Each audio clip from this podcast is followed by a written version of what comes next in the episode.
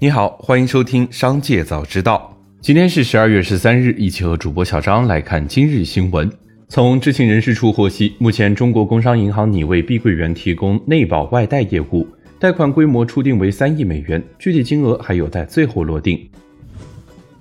大众汽车旗下捷克汽车制造商斯柯达汽车正在考虑退出中国市场，并将于明年做出最终决定。该公司首席执行官克劳斯·泽尔默表示。市场竞争非常激烈，所以他们将与合资伙伴一起考虑要如何进行下去。如果想集中精力，就值得考虑所有的情况，然后再做决定。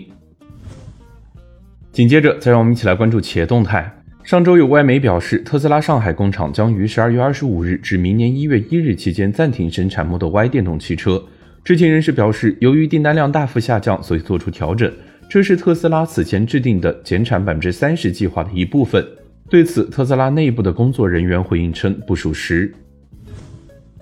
近日，成都核子基因科技有限公司因公示企业信息隐瞒真实情况、弄虚作假，被成都高新区市场监督管理局列入经营异常名录。不久前，瑞丽市核子基因科技有限公司因同样的原因被列入了经营异常名录。此外，盒子基因还有六家公司通过登记的住所或者经营场所无法联系，被列入经营异常名录。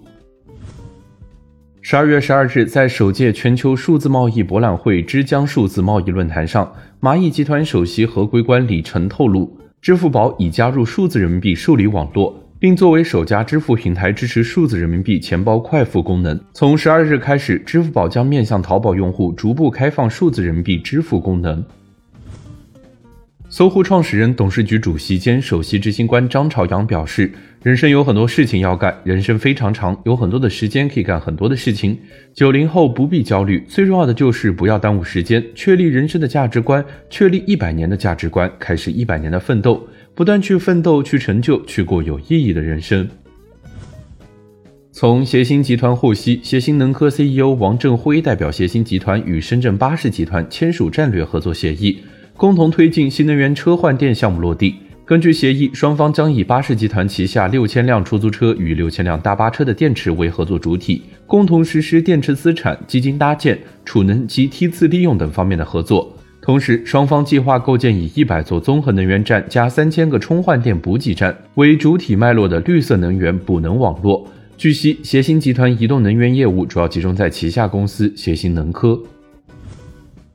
当地时间十二月十一日，马斯克证实，Twitter 最终会将字符数限制从目前的二百八十提高到四千。在回答 Twitter 将把推文字符数限制提高四千个的传闻是否属实的问题时，马斯克肯定了这一说法，但并未提供更多信息。Twitter 最初的字符数限制为一百四，并在二零一七年增加到两百八。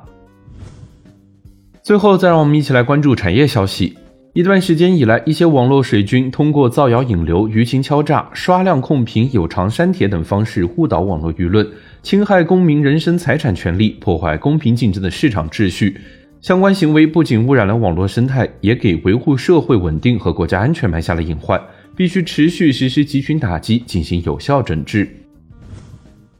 数据显示，十二月七日以来，旅客春运期间出行机票预订量大幅增长，环比一周前增近八点五倍。春运火车票预约量同样增长明显。今天国内千万级机场客运航班量环比上周同期均呈增长态势，其中包括成都天府国际机场在内的十四家千万级机场涨幅超过百分之百。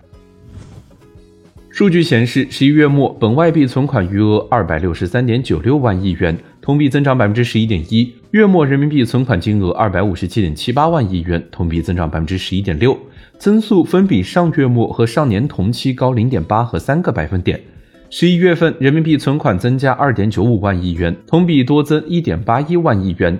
其中，住户存款增加二点二五万亿元，非金融企业存款增加一千九百七十六亿元，财政性存款减少三千六百八十一亿元，非银行金融机构存款增加六千六百八十亿元。十一月末，金融机构外币存款余额八千六百二十一亿美元，同比下降百分之十五点三。